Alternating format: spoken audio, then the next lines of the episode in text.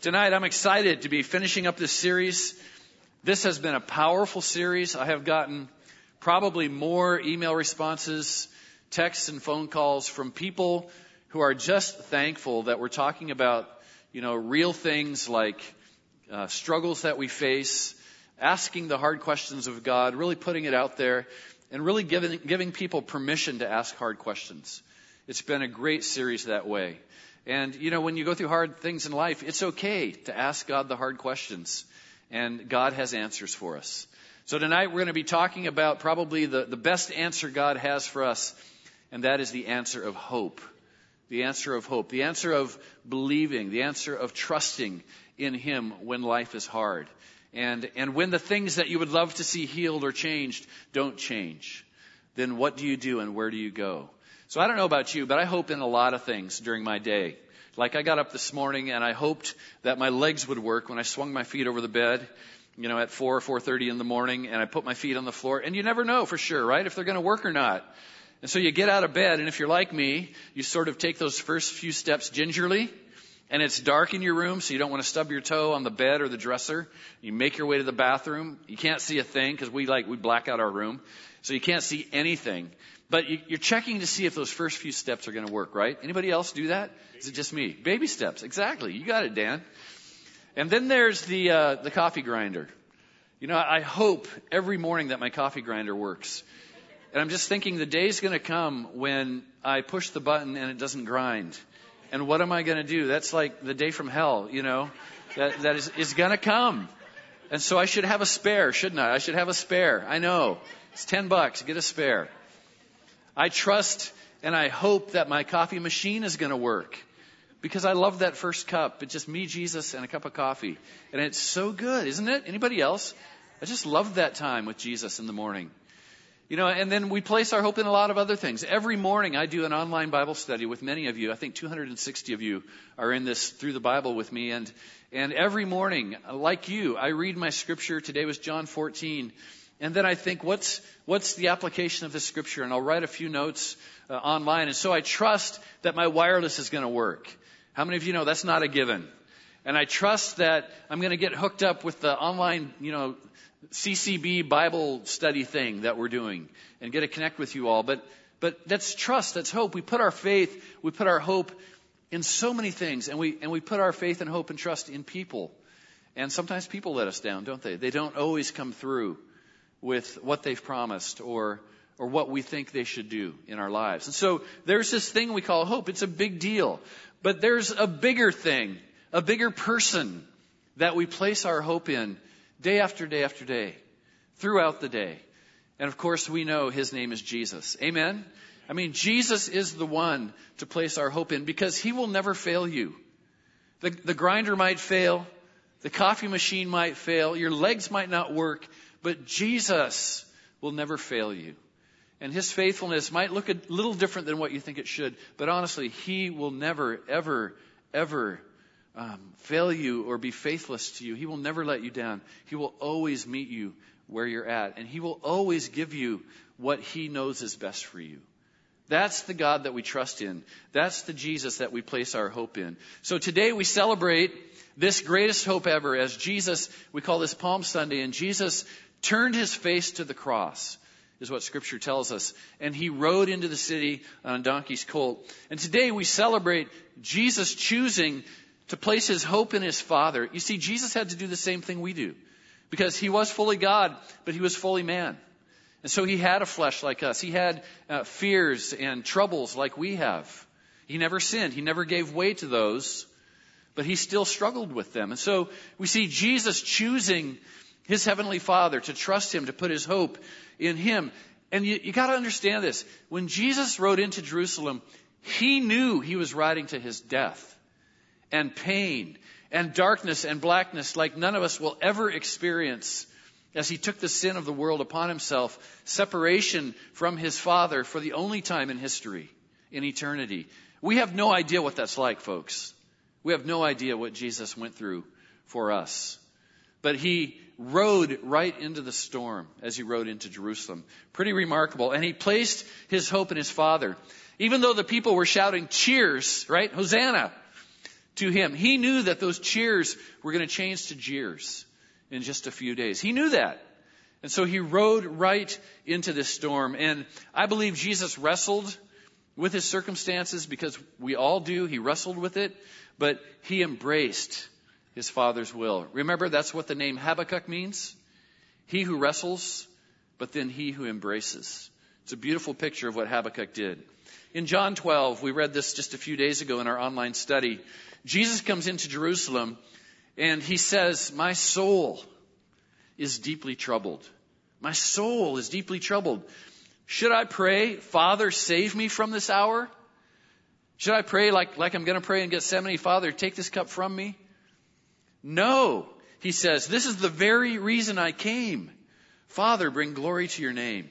So even though Jesus knew that he was riding into pain and abandonment and death and darkness, Jesus placed his hope in his Father and he accepted his Father's purposes for his life. And what he was going to do for us would impact forever the entire world. Anyone who would come and say, Jesus, I want what you did for me, would be saved. And so Jesus rode into this. And Jesus placed his hope in his Father so we can place our hope in Jesus. Just like Jesus found his Father trustworthy, we find Jesus trustworthy because we follow his example of placing our trust in him. So that's number one in your notes tonight. Placing my hope in Jesus produces this mindset that I really love. It's the mindset of even though, yet I will. Can you say that with me? Even though, yet I will. It's an amazing, strong mindset to have that we can have when we place our hope in Jesus. So this is the mindset that Jesus chose when he wrestled with what was before him and with what he faced. And even though we'll go through really painful times in life and times of sorrow and darkness, and Jesus, you know, went through times that are a million times worse than us, he said, Yet I will.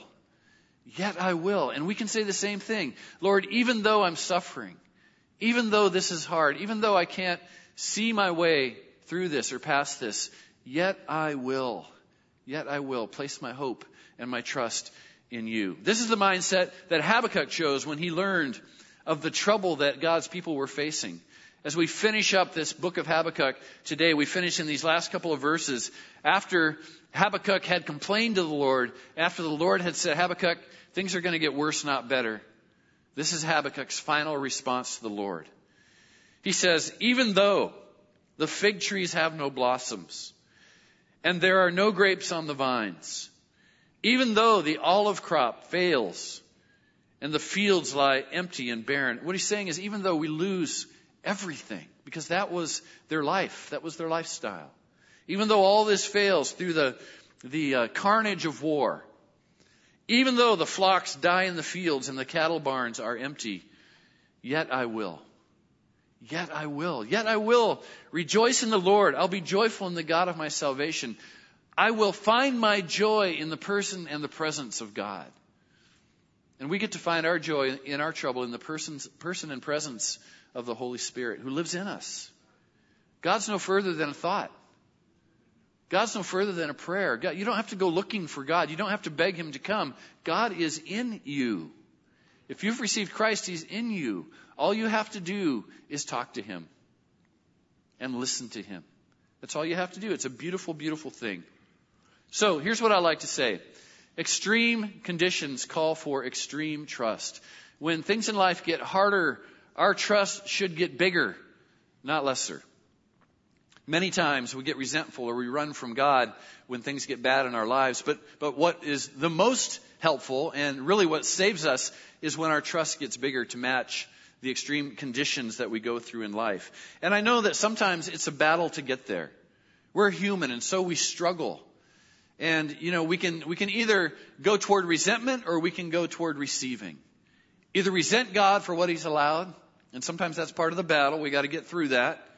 But then ultimately, like Habakkuk, receiving what God has for us. Because God has good things for us. God has grace for our struggle. God has mercy for our struggle. God has good things for us if we will just open up to Him. So let's think about Job for a moment. We talked about Job last week, and as he sat racked with pain, remember, he didn't know that he was going to live. You know this, right? We get to read the end of the story. So we know that Job lives. Job didn't know he was going to live. When he sat racked with pain, he probably thought he was on the way out. He probably thought that he was dying. He didn't know God had told Satan to spare his life, just take him to the brink of death. And now, when the pain and suffering was at its very, very worst, how does Job respond to God? He says, Though he slay me, yet I will trust in him. Though he slay me, yet I will trust in him. In some of the worst conditions you can imagine a person ever being, Job says, Though he slay me, yet I will trust in him. So here's what I believe. I believe that every loss that we face in life, whether it's a tiny loss, you know, a little loss of life, coffee grinder not working, or whether it's a huge, maybe that is a huge one, no, whether it's a huge loss in life, losing someone we love, or encountering a very difficult medical condition, or a loved one that we have having a, a difficult medical condition. I mean, it can be a lot of different things. Every loss that we face in life is an opportunity to trust God and to place our hope in Him. And it's hard to do because we're used to taking care of ourselves. We're used to fixing our own problems. But God wants us to trust in Him and place our hope in Him. Just like Jesus had a very reason that He was riding into Jerusalem, we have a very reason that we go through the things that we go through. And that very reason we have is to go deeper with God, to develop a deeper intimacy with Him, to trust Him more, with our lives. You know, I've been uh, using this book for reference, and we kind of based this series on this book, Hope in the Dark by Craig Groeschel. Great book. If you want to go deeper, uh, he'll add a lot to what we've talked about. But Craig Groeschel in this book says, if you can trust, if you can choose to trust God, despite all kinds of evidence to the contrary, then you will break through to a new level of intimacy with Him. You will know His presence in the midst of your hurting. You will trust his character when you don't understand your circumstances. Then no matter what happens, no matter how painfully your heart is pierced, you can continue to take one more step for one more day. I was just talking with a couple about that tonight, how, you know, medical changes in their life has brought them to this place where, you know, you have to grieve that loss, but it's an opportunity to trust God and to enter in to more intimacy with Him. So, being all in with Jesus, this, even though yet I will, being all in with Jesus, um, brings us to this place where we realize that true joy doesn't come from life, but true joy comes from that deep place of intimacy with the Holy Spirit. And when we suffer loss, any kind of loss, that even though yet I will moment that all of us face sometimes, we press in. We press in like Habakkuk pressed into God and like Job pressed into God and like Jesus pressed in to his heavenly Father, we press in to the person and the presence of the Holy Spirit who lives in us. And that's what God wants for us. Yet I will rejoice in the Lord. I'll be joyful in the God of my salvation. So when we face a storm of suffering, whatever it is, again, it can be big, it can be little. When we face loss like Habakkuk and joy, and Job, it leaves us in this valley of decision. It leaves us in this place where we have to choose what mindset we're going to respond with in this life, in those things that we face, in these choices that we make. And I think it comes down to kind of a big decision. These are the two big things I think it comes down to. Am I going to resent what God has allowed in my life? Or am I going to receive what God has for me? And again, oftentimes we have to work through the resentment to get to the receiving, don't we? And that's part of the process. That's part of the, of the why questions that we have. But at the end of the day, we want to come to where Habakkuk came, that we want to say, even though, yet I will. That's number two in your notes tonight. Grieving our losses with the Holy Spirit's help makes room for God's grace and mercy. In Hebrews 4, this is such a powerful passage of Scripture. I love this Scripture. I use it a lot in memorial services when we suffer loss and, and lose somebody that we love. But here it is.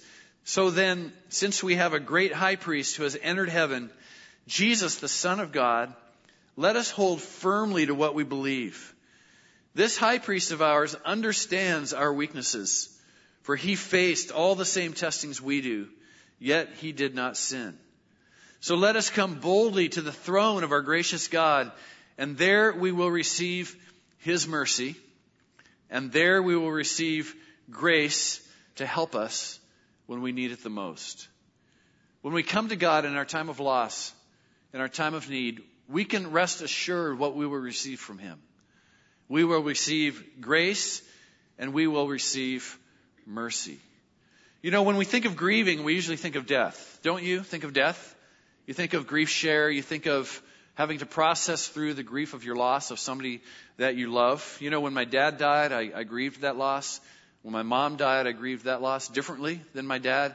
You know, when my brother Mark died, I grieved that loss. When my aunt Mona died, who was like next to Jesus as far as being a savior, you know, to me, um, really grieved that loss. But there's all kinds of losses in life that we grieve. It's not just the loss of death. You know, I've been open with you, and I, and I, I don't want to, I I don't want to talk about this too much. I don't want you to tire of, of me sharing my life, but, but you need to know that, that this is what we do. My wife and I, in our losses. You know, we're, we've been grieving the loss uh, with our son. As over the last eight years, he has struggled with this bipolar condition, and we've seen things sometimes, you know, in the cycle get worse over the years, and it's been it's been a heartache for us and for him. He doesn't want this condition.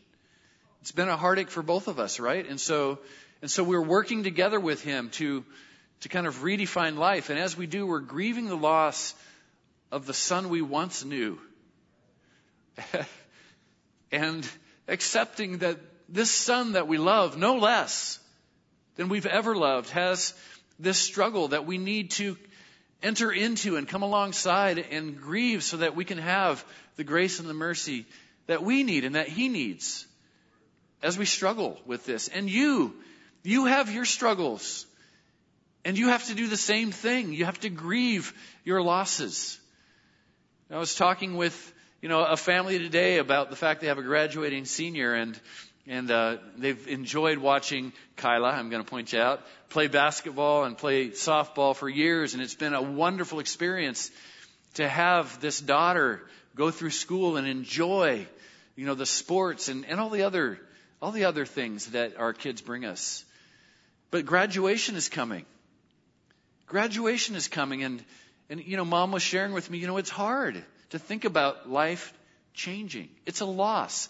And even though, like with our daughter Lindsay, when we released her to YWAM, you know, she graduated from high school in June and went to YWAM in July, and it's like we lost her, you know? At the same time as we were saying, go and be who you are, and, and Kata's parents are saying that to her, go and be who you are. At the same time, there's a loss. You understand? That we grieve. We need to grieve our losses. Because grieving our losses makes room, it makes space for the Holy Spirit to meet us with grace and with mercy so that we can live well in these losses. So that we can continue to give and, and, you know, give our most into these relationships, even though they change. We have to redefine life as life goes along. And this is so important that we learn how to do this well. Because I'm telling you, every day you have you have dozens of losses to grieve as you go through your day. It can be anything. So here's what I believe about that. I believe that in order to grieve well, I think the best we can grieve is that we believe that God grieves with us. That we don't see God as a God that kind of stands back and, and is kind of cold and aloof and says, hope you can figure that out. You know, I hope you can get through this one. We'll just see how you do. No, that's not the God that we have in our life. The God that we have in our life is the one that comes and enters in to our every condition, to our every loss, little or big. And he says, I'm here for you. I, I, meet you in this loss. Every disappointment, every sadness, every joy, every win. God wants to enter into your win. God wants to be a part of your win. If you're prosperous, God wants to be a part of your prosperity. And He wants you to invite Him into that place of prosperity and joy and say, Lord, You gave me what I have. Here, I want to partner with you in it. I mean, every area of life, God wants to enter into. But it's especially important that we understand that God grieves when we grieve. Let me give you a few examples of this because I'm not sure you believe me. Uh, you might be saying, oh, come on, Pastor Kirk, God doesn't grieve. God's God. Well, are you made in His image? Do you grieve? God grieves. So let's talk about this for a few minutes. This is going to be life changing for some of you. Paul tells us in Ephesians 4 that the Holy Spirit grieves when we live in a way that um, brings bitterness or brings you know pain into relationships when we live in sinful ways that causes disunity in his church and his people the holy spirit grieves it says we grieve the holy spirit so the holy spirit grieves when we live poorly in our relationships if god is our savior if god is our redeemer if he is the one who comes alongside us the Holy Spirit and He cares deeply for us, then we can also believe that He grieves alongside us. Why would that be one area that God doesn't enter into? It wouldn't. It just totally makes sense. So how you see God in respond to your sorrow makes all the difference in the world to how you respond to Him. If you see Him as not entering in, then you will tend to resent Him when tough times come. But if you see him as the God that enters in and even sorrows with you and grieves with you, then you will tend to be one that receives what God has for you in that moment of struggle. Does that make sense? So we need to learn to grieve our losses, big and small. You know, in John 11, great story about Jesus and how he grieved. You know, his, uh, his friends sent word to him and they said, Hey, our brother Lazarus is sick. Would you come and heal him? And Jesus took his time because he knew the Father was going to raise him up. So he knew he didn't have to worry. In fact, he told his disciples, you know, Lazarus is sleeping and, and God's going to be glorified through what he does. So he just kind of took his time and he showed up uh, three days after Lazarus had died, right? So all of Lazarus' family was ticked off at Jesus. Mary, Martha, they were angry because he was their, like their best friend. You know, if Jesus needed downtime, that's where he went. Mary, Martha, and Lazarus' house. He, he hung out with them. So they were so hurt that Jesus hadn't showed up.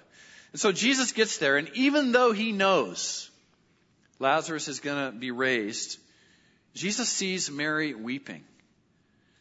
And like, he's close to Mary. He loves Mary because she sits at his feet and she listens to him. And, and there's this communion with, with he and Mary, you know, and so he loves her. And when she's weeping, it hurts him. It's hard on him. And, and the first thing we see in this text is that it says anger welled up in Levi, in Levi, in Jesus. Anger welled up in Jesus. And I've often wondered why anger? That's an interesting response for grief, right? For, for this, what's happening there. But I believe it's anger because Jesus realized this is not the way it's meant to be. You know, Jesus was the creator of the universe with his Father and with the Spirit. He created the universe. He created humans. He knew that when he created them perfectly, they lived in perfect harmony without sin and without death. And I believe that in that moment, Jesus was angry at the curse of sin and the curse of death that had brought such pain to his people. And so he was angry. But then we see that that anger turned to him being deeply troubled. That's what the text says. It says he was deeply troubled. And I believe that that deep trouble in his soul, again, was not so much for his loss, but it was for the loss that he saw in those that loved Lazarus so deeply. The grief that was in their hearts for losing their brother and their friend. The people were wailing and, and Mary was, was, was weeping and Martha was angry and Jesus was troubled. And so he says these words, Where have you put him? And they told him, Lord, come and see.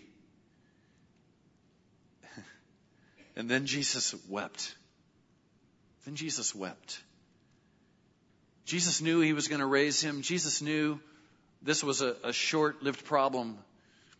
But he was so deeply touched by the grief and the sorrow that he felt in his friends for the loss of their brother and for the loss of their friend that he wept. He wept for them. He wept for their condition. He wept for their grief. He wept for the condition of the world that he had created. Jesus cares. And Jesus wants to enter into our every, every sorrow. You see, again, Jesus had created this world. He knew how it was meant to be. It was perfect, without the curse of pain, without the curse of death and the curse of sin. And here stands Jesus, confronted with all the damage that comes through the curse of sin and losing somebody you love. And it became very personal to him in that moment. And what I want to say to you today is, is that no matter what your loss is, big or small, Jesus cares. His word says that he sees the hairs on your head, some more than others. And he notices when they're turning gray through the stress and trouble of life. He sees every hair and he cares about every hair on your head. Jesus cares about your losses. You know, not only does God enter into our grief when we lose someone we love, but he also comforts us and, and, you know, protects us from the difficulties of living in this fallen world. Jesus cares about what you face every day through living in this fallen world. He knows it's hard. He knows it's difficult. He knows there's sickness and illness and disappointments and hurts. Jesus knows that. And he cares about that and he wants to protect you from that. You know, there's a great story of Jesus when he was out and he was looking over Jerusalem and he knew what his people, the Jews, faced. He knew the oppression, the persecution, the pain, and how the Roman Empire had come down on them and how they were living under such oppression in those days. And Jesus stands over Jerusalem and as he thinks about what his children are going through, this is what he says in Matthew 23. He says, O Jerusalem, how often I've wanted to gather your children together as a hen protects her chicks beneath her wings, but you wouldn't let me. And I want to just ask you tonight, when you face something that's hard in life daily, do you let Jesus? Do you let Jesus? Jesus wants you to let Him gather you to Him to comfort you in every loss that you face. And now look, Jesus said, because you wouldn't let me, your house is abandoned and desolate. I don't want your house or my house to be abandoned or desolate. You know, this word desolate means a state of bleak and dismal emptiness. When we don't invite the Holy Spirit into those places of loss in our life, we end up desolate. We end up barren. We end up bleak. You know, the Holy Spirit is the comforter. And so he comes just like Jesus comforts his people and comforts us as a mother hen comforts her chicks. You know, the Holy Spirit wants to comfort you that exact same way. You know, there's a great picture I've got here of Mama Hen. That's kind of a, yeah, oh. Which one are you? Are you the one that's kind of hanging back underneath the feathers a little bit? Are you the more, okay, I'm going to see what's going on out here? Which one are you, you know? But this is what the Holy Spirit's like. This is how, how the Holy Spirit describes himself as being a mother hen that, that wants to gather you to himself. That's what Jesus said. I want to gather you. And I want you to notice in this picture that it doesn't matter how old you get, you still fit. No matter how mature as a Christian you are, there are times that you need the Holy Spirit still to gather you and comfort you. Can we go back to the other one? That one's just disturbing. The other, let's go to the other. Good. That's good. That's good. I think that one was photoshopped a little bit. I don't know. But God has grace and God has mercy for you. And in order to receive that, we need to grieve our losses. We need to empty. That's what grieving is. It's an emptying. We need to empty so that we can receive. And God wants us to do that in every loss that we have. He wants to bring comfort to you. God helps us grieve so that we can believe. I love the scripture in Romans 56 that David said to God, You keep track of all my sorrows. You've collected all my tears in your bottle. Did you know that was in the Bible? Did you know? God collects your tears in a bottle. You've recorded each one in your book. God sees your sorrow. God sees your tears. God sees what you face. And God wants to enter in to every loss that you face in life. And this is how you do life well. He wants us to release the grief so that we can have space for faith. That's what God wants. Craig Groeschel, another great quote from this book, he says, We have to grieve the losses in our life before we can clear a space inside where our faith has room to grow. So every loss, some bigger losses in life include, you know, medical conditions that we face, diagnoses that are hard, you know, facing uh, treatment like chemo. Several people in our church over the years are have gone through and are going through, even now, um, therapy for cancer. Uh, hardly a week goes by that I don't hear of somebody else um, that is struggling with this.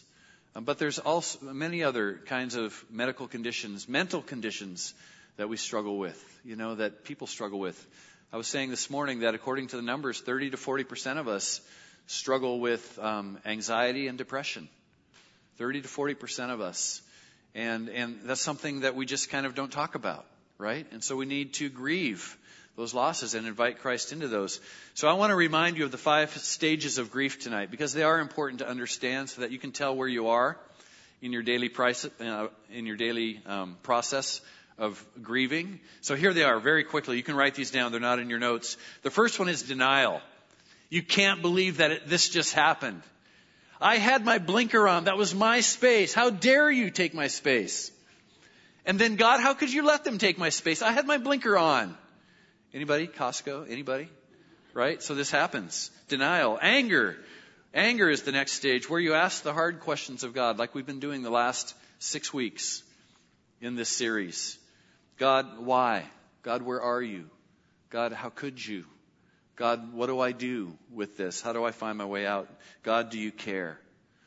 Then there's bargaining, the third stage, where you say things like, and, and you know this is true, God, if you just fix this, God, if you restore this relationship, God, if you bring him back, God, if you bring her back, I'll go to church every Sunday. I'll go to church three times on Sunday. I'll go midweek. I'll go to a Bible. God, anything you say, I'll do it, right? Bargaining. And how long does that last? About until the problem's fixed, right? And then we forget the bargain. And so bargaining is, is one thing we do with God. If you just fix this, I'm yours forever. And then we hit the stage of of depression, of where our, our true feelings, our, our humanness struggles with this loss, whatever it is that we're facing, and things like depression and anxiety and hopelessness and feeling helpless about our condition. This is a very real, real stage of grief that we struggle with. How am I going to go on with life now that this important person in my life is gone? what am I going to do with that? So, uh, so really struggling with our feelings of rejection and betrayal and abandonment and where it leaves us. And then finally, the fifth stage, acceptance. We talked about this a few weeks ago, where we finally come around full circle and we're willing to say, like Jesus, Father, we accept what it is you have for me. We accept it. We don't like it. We struggle with it, but we accept it. And, and, and thank you for being there with us because this fifth stage brings us to the place where now we, we can receive all the grace and mercy that God has for us. What's really cool is that the experts in this field have added a sixth stage that uh, I was reading about. David Kessler, an expert on grief, co-author of the famous book on grief and grieving, adds a sixth stage of, to the grief process, which is called finding meaning. Finding meaning. I find this incredibly biblical and incredibly, um, you know, just encouraging that this stage would be added. I would call it um, discovering the purpose of God in my condition, in what has happened. God, how do you want to use this in my heart to develop me, to bring me to deeper intimacy with you? But then, Lord, is there a way that you want to use this in my life moving forward? Uh, you know, just again, let me get very, very personal with you. So, I'm thinking a lot these days about mental illness. And I'm thinking a lot because I grew up in a home where my dad struggled with bipolar and now Levi. And so I've been thinking a lot about depression and anxiety and, you know, the, the struggles that we have as real people. And I've been thinking about how do we, how do we help more? How do we become a church that is more open and that, that when we struggle with these things, we're not stigmatized. You know, how do we get to that place and what can I do? And God, are you asking me because of of you know what I'm facing to be led in a certain direction through this. And I want that. I want there to be purpose for pain. You know, and I think that it's so healthy that no matter what it is that you face, you know, um, that you allow God to reveal his purposes to you. And, and maybe God wants to use you to bring comfort and encouragement to somebody who's going through the exact same thing that you've been through. So just something to consider. And I think that that really can bring great meaning to our lives when we allow God to do that. So the Holy Spirit will help you find meaning in every loss and sorrow if you will grieve it well and you will invite His grace and His mercy to help you in your time of need. And that's number three in your notes today. Last thing I want to say tonight Believing and receiving God's mercy and grace allows His power to prevail over my life. You know, Paul was arguably one of the greatest followers of Christ ever, if not the greatest. And he asked God to remove his trouble, his condition, called a thorn in his life. And you remember God's response to Paul. So if you're ever wondering why God doesn't always, you know, fix everything in your life, just remember there's really, really, really great men and women of God that have had the same struggle. God has not removed the thorn. But this is what God said to Paul. He said, My grace is all you need. My power works best in weakness. So for God, there's something He wants us to experience that's even more important to Him than our condition being fixed. And sometimes God heals, and I'm, I love it when God heals. I'm all about the healing. I believe in healing. I believe in restoration. I believe in redemption. I believe that the Holy Spirit does all that today, as He did in the first century. So I believe in the power of the Holy Spirit to heal. But sometimes God doesn't. And then what? Then God says, My grace is sufficient for you. I love, I love Paul's response. I'm not quite there yet like Paul was, but here it is. So now I'm glad to boast about my weakness. Woohoo! So that the power of God can work, power of Christ can work through me. That's why I take pleasure in my weakness. Anybody there? That's hard, right? Hard to take pleasure. But he says, because in the insults, hardships, persecutions, and troubles that I suffer for Christ, for when I'm weak, then I'm strong. You see, Paul has discovered, and God wants us to discover, something that's better than even being delivered from a condition, and that is discovering His power in your life. God wants us to discover that, and, and that is so good when we do, when we discover His power in the midst of our struggle. His grace, His mercy, it's pretty amazing. I believe we can only do that one way. We can only do that by keeping our eyes on Jesus. Keeping our eyes on Jesus. You know, I believe that Jesus wants us to overcome things by his power. Things like um, sin, things like self, things like insecurity. I think Jesus wants us to overcome insecurity. I think he wants us to overcome our mind and have our mind renewed in his truth and live out of the strength of truth instead of, instead of the weakness of lies. I believe that Jesus wants us to have power over fear and over anxiety, over hopelessness and over helplessness. I believe that Jesus doesn't want us to be bound by feelings of helplessness, but that when we place our eyes on Him, He brings hope to our situation. Because now we're not just hoping on our own abilities or how this might turn out, but now we're hoping in Him and the purposes that He has for us. And if we can align our hearts and our minds and our lives with His purposes, then there's always hope, even in the midst of difficulties. And so I believe that Jesus wants us to experience His power so that we can, we can overcome our human reactions in our relationships. We don't have to react in anger and violence toward our spouse or toward our kids or toward those drivers on the guide, but we can respond in the power of the Holy Spirit. You know, God wants you to respond in His power, not in just our human weakness. And I know we struggle with that. So, how do we do that? We keep our eyes on Jesus. And uh, this text in Hebrews is so powerful. Looking to Jesus, verse 2, the founder and perfecter of our faith, who for the joy that was set before him endured the cross, despised the shame, and is seated at the right hand of the throne of God. for the joy that was set before him. What was that joy? You. You were that joy. You are that joy. You are the joy set before Jesus. Jesus went through all this so that he would have a people, that he would have a bride, that he would have a family in heaven of people that he had made in his image and that he had redeemed to become his own children. That was the joy set before Jesus. That's why he endured the cross. And because Jesus kept his eyes on the joy set before him, we can keep our eyes on Jesus. Because he has proven to us that it's possible. You can endure anything if you keep your eyes on the prize. For Jesus, the prize was you. For us, the prize is Jesus. And so tonight, what I would like to do, I'd, I'd love to do this actually, is I'd love to pray with you. We're at the end of our series. We've built up to this moment. And here's what I want to pray over you tonight. And I just believe the Holy Spirit gave me this word so strongly in my heart for this closing moment of this series. That I would get to join my heart with yours tonight and pray for all of us, myself, my wife, our lives, your lives, that we would be even though, yet I will, people. That we would be even though, yet I will, people.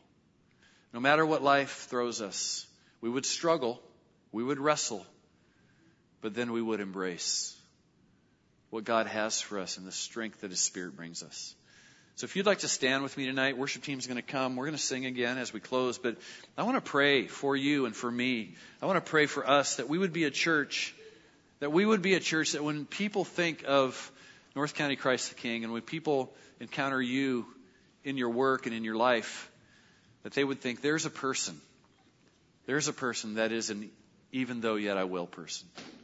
So bow your heads with me tonight. If you're open to that, if you want that in your life, if you want to grow in that as I do, then just agree tonight. Lord Jesus, thank you tonight for going to the cross. Thank you for riding into the storm. Thank you for facing certain death and darkness and abandonment from your Father. Thank you for doing that for us, Lord Jesus. For every person that would ever receive you, Jesus, you did it for us. And so we say yes to that tonight. We say yes to you tonight, Lord. Again, we say yes to forgiveness of our sins, for cleansing of our lives. And Lord, tonight we say yes to a mindset. We say yes to a response that we want to be true in our life as we learn to grieve our losses and invite you into those places where we experience disappointment and sadness sometimes, Lord, tonight we want to say yes to even though, yet I will. We want to be people that, that walk through the valley with you and come out the other side stronger in you and more intimate with you. So, Lord, I pray that over my family tonight, over my brothers and sisters, God. May that be true in our lives as your Spirit compels us and draws us, and as we say yes to your spirit. In Jesus' name we pray. And all God's people said, Amen. Amen.